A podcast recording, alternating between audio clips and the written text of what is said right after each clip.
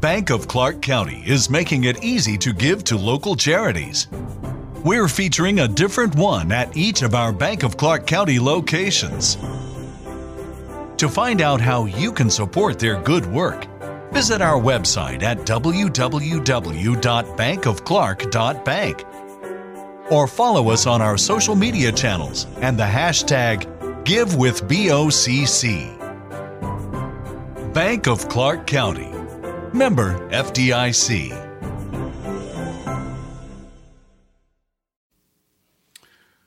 Hello and welcome to this special episode of En Route. This is an episode I've been working on for a few weeks, doing a lot of kind of research on it, and it's really about the religious roots of the current Ukraine-Russian war. We normally think that things like wars are things that happen because of political reasons or land or what have you. But there is actually a religious root to this, and it's important to bring it up. It's important to bring up especially how the Russian Orthodox Church fits into all of this. Vladimir Putin's goal of invading Ukraine wasn't simply just to take the land for whatever reason. He actually believes that it is part of Russia and has always been part of Russia. So I hope that you will enjoy this. Well, enjoy is probably not the right word, but I hope that it's informative, that it will help you to see another aspect of the war that we don't always think about much. And also just a note of thanks. Thanks to Brian Kaler, who I interviewed a few weeks ago about religious freedom in Russia. I think that was very helpful. And also want to thank Bryce Rich, who is an Orthodox scholar who kind of helped this Protestant pastor try to figure out Orthodoxy. Thanks to you both. If you look in the show notes, there will be a listing if you want to help with relief efforts in Ukraine. You can find them in the show notes, and there are links to various groups. Most, of course, because this is a religious broadcast, podcast, that they will be religious links. But I hope that you will take the time, and if you have not donated to anyone, please consider donating to these worthy charities. With that, let's hear about this from this special episode that's called Vladimir Putin's Holy War.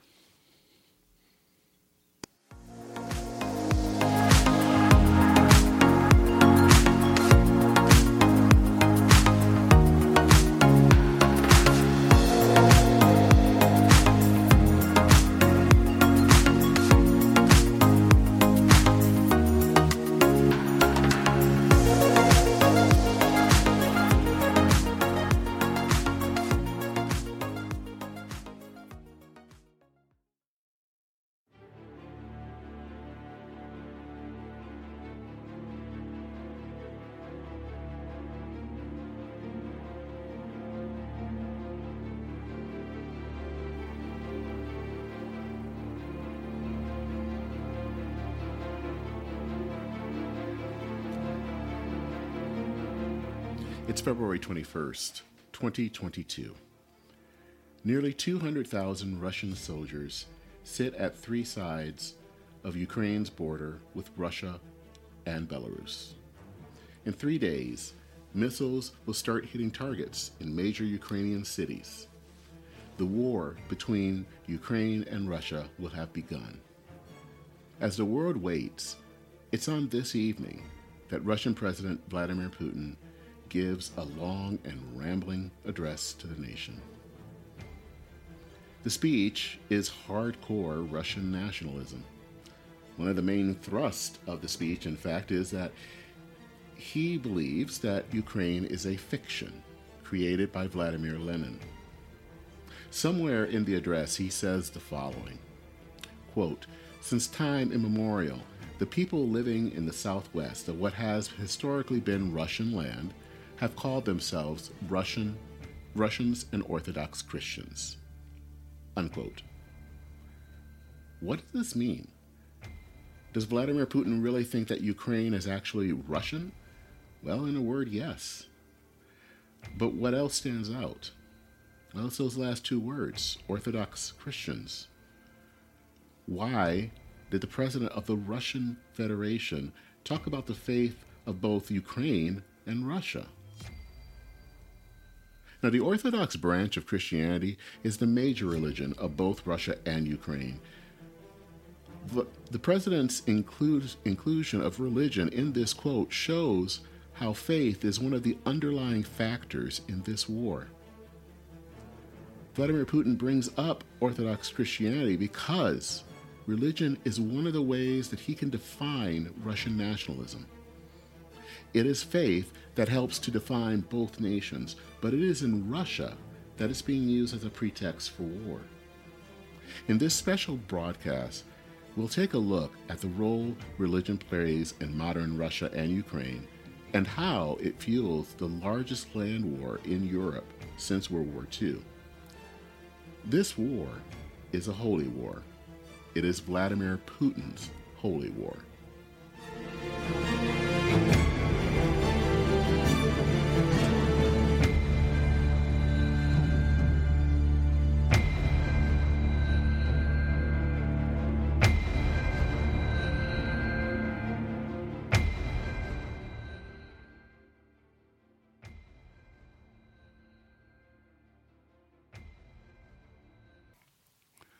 Part 1. The Spiritual Renewal of Russia.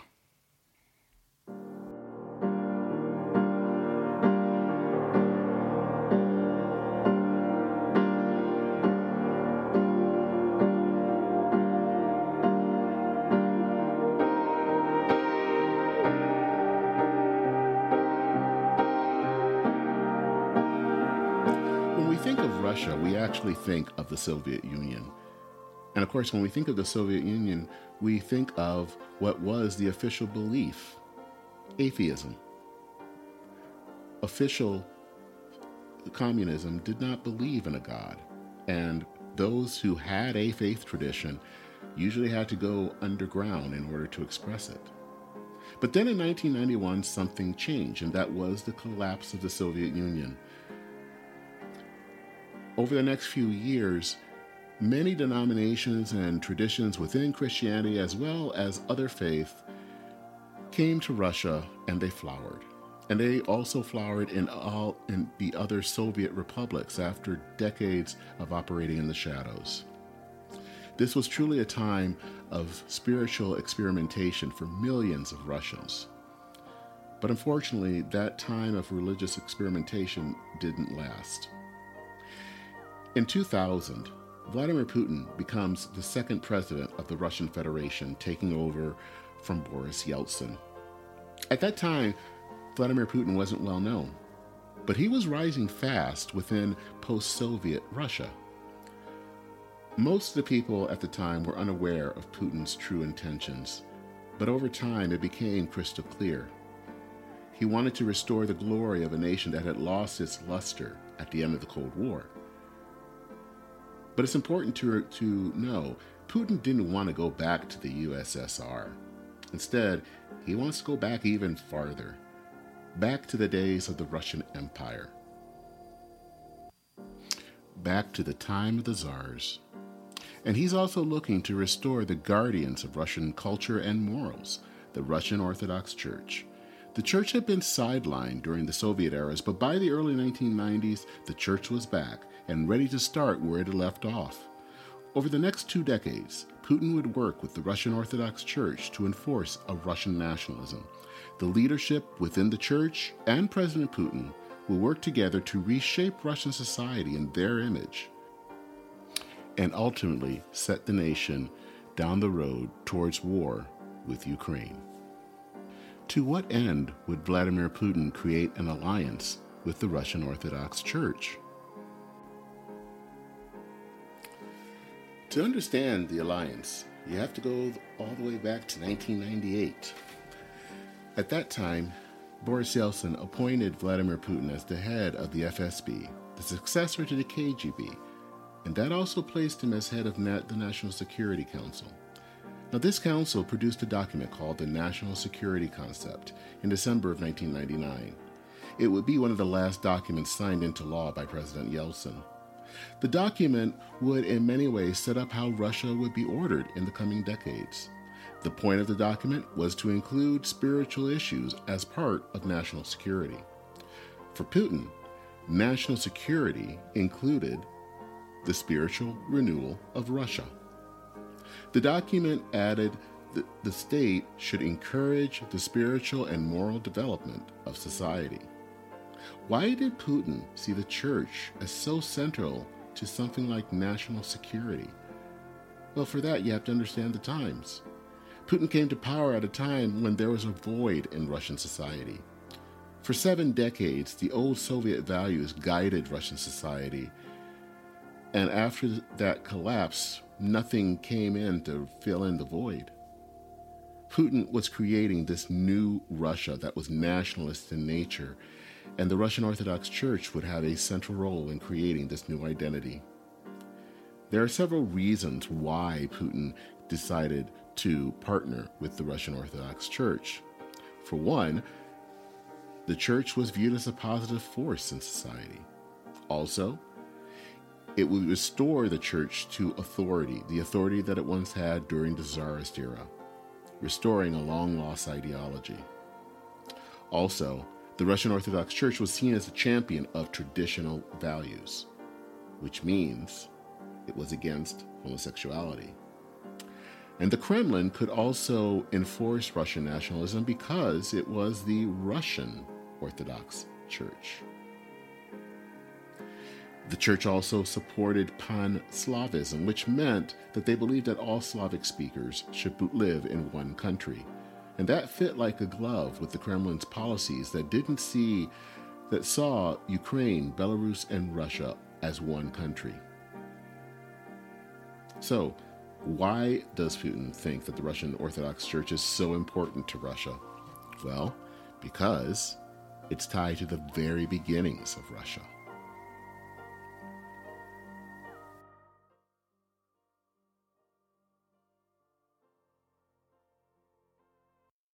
Part 2, Vladimir and Vladimir.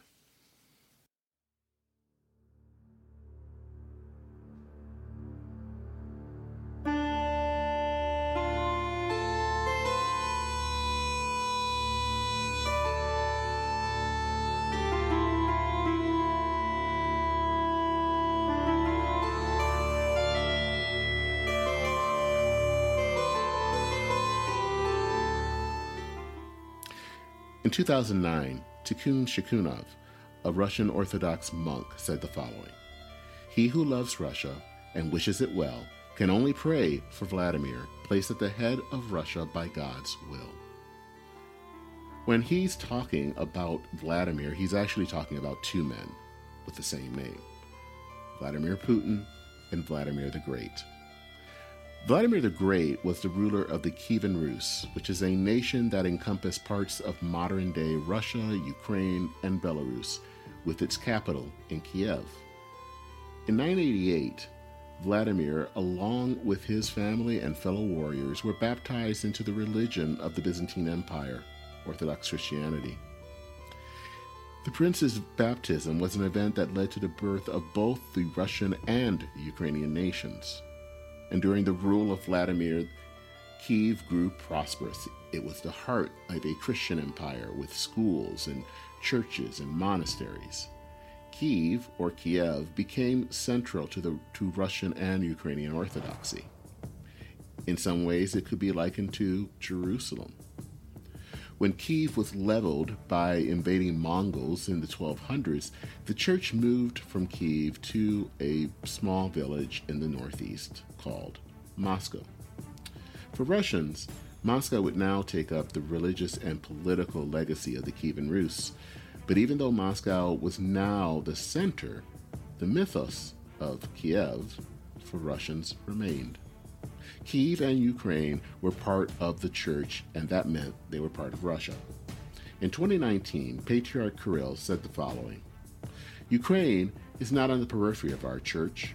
We call Kiev the mother of all Russian cities. For us, Kiev is what Jerusalem is for many. Russian Orthodoxy began there, so under no circumstances can we abandon this historical and spiritual relationship. The whole unity of our local church is based on these spiritual ties. So to Kirill, Putin, and others, Ukraine and Kyiv aren't distant concepts. They're actually at the very heart of Russian identity and faith. Moscow is the center of the Russian Orthodox Church, but the Russian Orthodox see Kyiv as their birthplace. It's the center of their faith. Of course, it's also the center of Ukrainian identity and faith. But for Russian nationalists, that history is to be ignored. Shikunov is saying that Vladimir Putin is just like Prince Vladimir, and just like the prince, he is made the head of the nation by the will of God.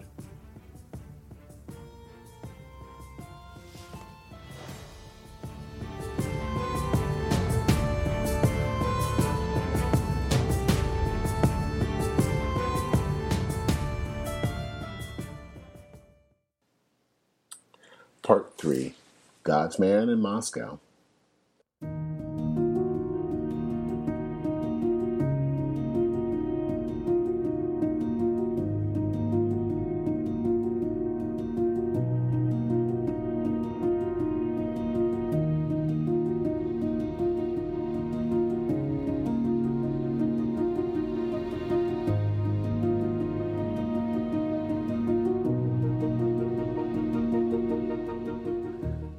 Putin's nationalist goal wouldn't get very far if it wasn't for the Russian Orthodox Church. He's able to use the church as a vehicle to carry his message of reviving the Russian Empire. And the church has always been a willing participant, especially with the current Patriarch of Moscow, Patriarch Kirill. It's important to understand how the current Patriarch of the Russian Orthodox Church works with Putin in making the church the guardian of Russian culture. The year before he became patriarch, in 2008, Kirill was the head of the Department of External Church Relations. He traveled to the United Nations to address the Human Rights Council. While he was there, he spoke out against abortion, euthanasia, and extreme feministic views and homosexual attitudes. In that same speech, he called for an advisory council that would place human rights under traditional values. The council was never implemented, but the speech itself did its job. It was part of the Kremlin's plan to subvert human rights. And the soon-to-be leader of the Russian Orthodox Church was a willing partner in this plan. As the conflict between Ukraine and Russia began, there were statements and actions by the Patriarch that showed where his sympathies lied. Patriarch Kirill offered a misleading statement on the conflict that some took as being against the war. He said in a press release, "The Russian and Ukrainian peoples have a common centuries-old history dating back to the baptism of Russia by the Holy, equal to the Apostles, Prince Vladimir.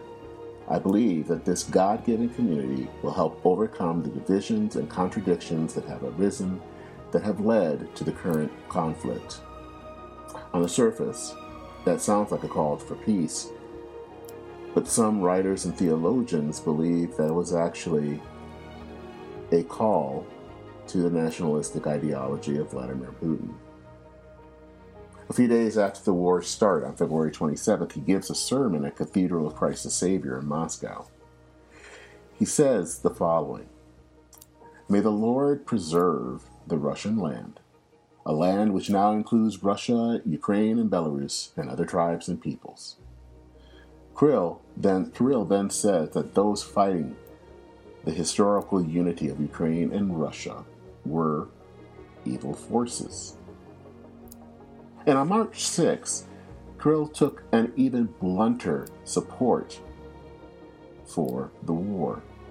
This was taking place on Forgiveness Sunday, which happens the week before Orthodox Lent.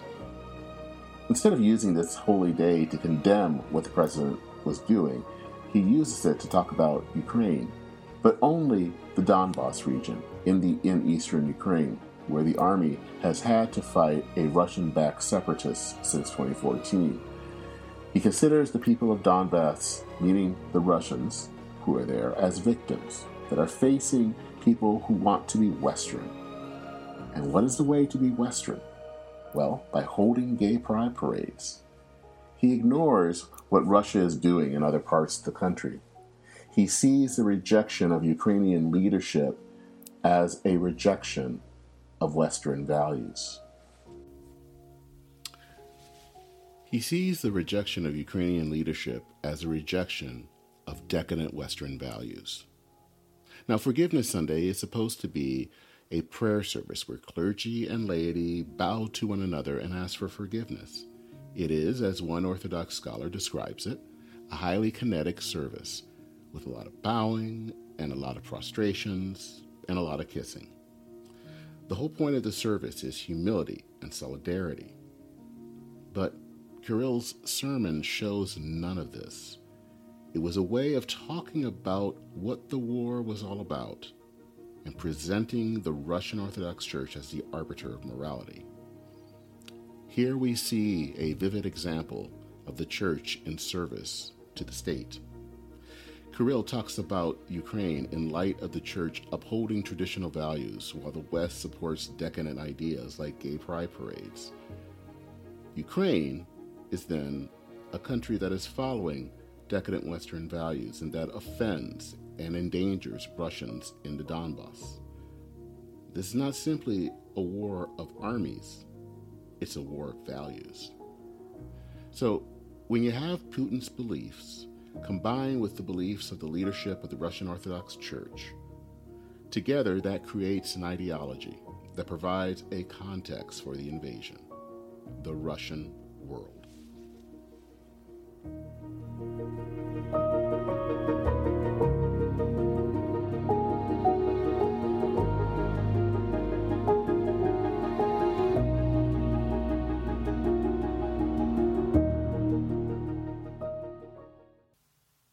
Part 5. Russkiy Mir. The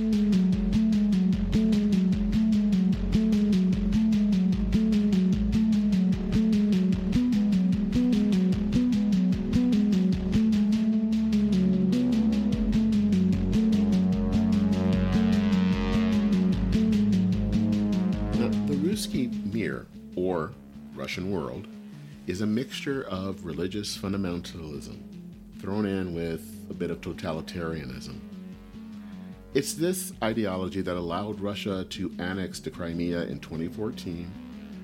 It's the same ideology that allowed them to start a proxy war in the Donbass, and it also led to the full invasion of Ukraine. What this ideology states is simply this: there's a transnational Russia, a Holy Russia, or Holy Rus, which includes Russia, Belarus, and Ukraine. And within the Holy Rus, there are many things that are held in common. There is a common capital in Moscow, a common spiritual center in Kyiv, a common Russian language, a common church, and that means the Russian Orthodox Church, and a common patriarch, the Patriarch of Moscow. The patriarch works in concert with the common national leader, that is, President Putin, to govern the Russian world, as well as upholding a common spirituality, a common morality, and a common culture. It should be obvious to see that the Russkiy Mir is an ideology of us and them. Us, of course, are the true Russians, and the them is the West. Western Europe, North America, and even the current government in Ukraine. The West has given itself up to liberalism, to globalization, to Christianophobia and homosexual rights. And we should also include that this West also includes other Orthodox churches, because they are considered in error. It is only the Moscow Patriarch, along with Putin, that are the true defenders of Orthodox teachings. So you can see where all of this is heading. Because if there is one common nation with a common capital, it means that a nation like Ukraine doesn't exist. If there's one common church, and that church is the Russian Orthodox Church, then that means all the other Orthodox churches in Ukraine, the Orthodox Church in Ukraine, the Ukrainian Orthodox Church, are illegitimate. If there is only one leader, then all other leaders in lands claimed by the Russian world are pretenders to the throne. What all of this means is that when it comes to Ukraine, this isn't simply a war of conquest. Instead, it's a war of erasure. It's erasing a culture and its people. And without going into hyperbole, it seems to stop just short of outright genocide.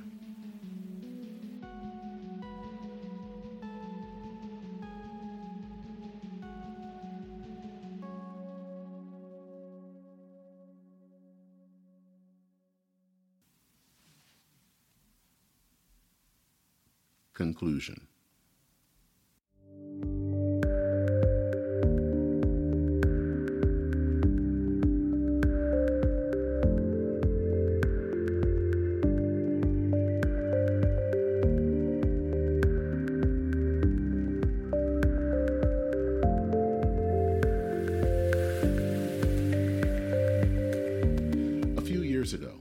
I visited the Canadian Museum of Human Rights, which is in Winnipeg, Manitoba.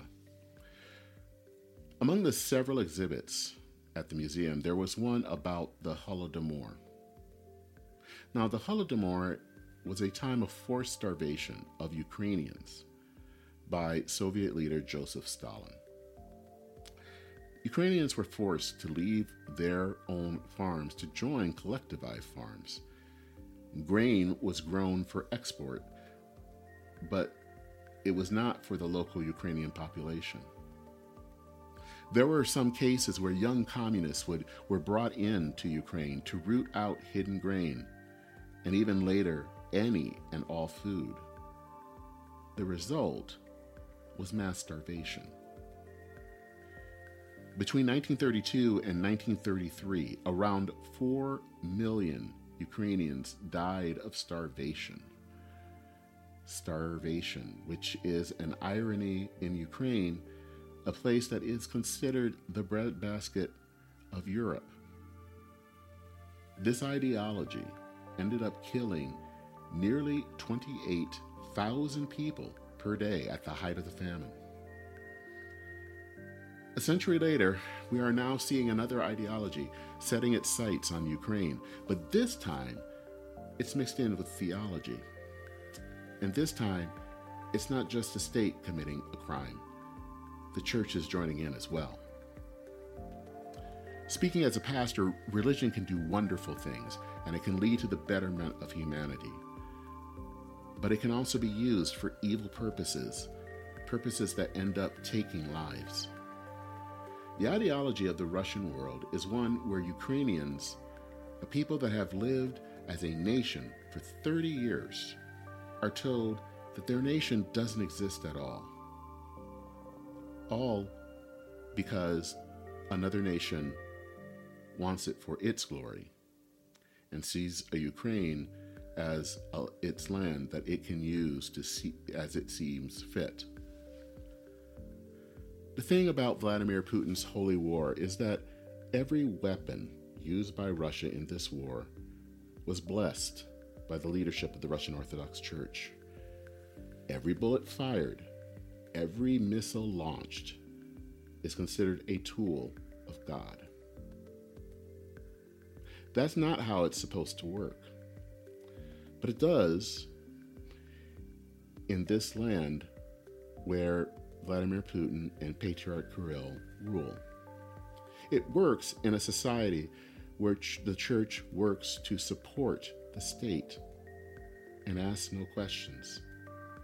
When ideology and theology combine into this toxic brew, it becomes that much harder to end, because holy wars are for keeps. And that's the game that Putin is playing right now in Ukraine. This is Dennis Sanders. Thank you for listening.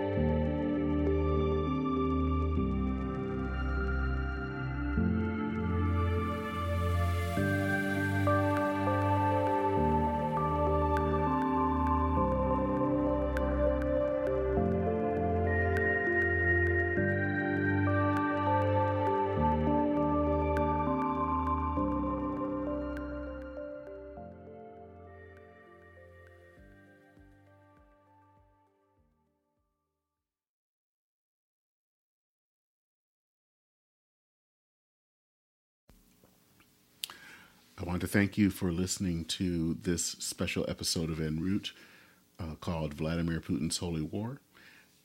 Just a quick reminder that there are listed in the show notes links to various organizations where you can donate to help with relief, especially for refugees in Ukraine. I hope that you will consider giving what you can. That is it for this very special episode of En Route. My name is Dennis Sanders. Take care, Godspeed, and we will see you soon.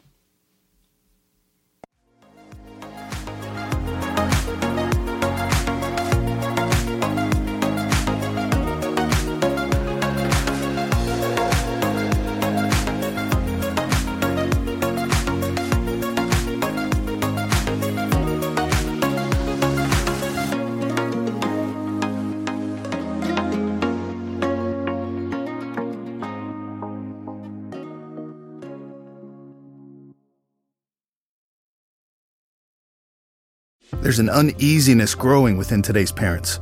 Questions arise around what our kids are being taught, exposed to, and influenced by. Thankfully, a fully engaged, well-informed parent is a powerful thing. And that's why I support Answers in Genesis, and I would recommend you do as well, because it's important to remember that the battle for our kids' minds isn't one in the courts or the classrooms. It's one from the safety and comfort of our own home. So be the difference our kids need, and visit www.answers.gift today.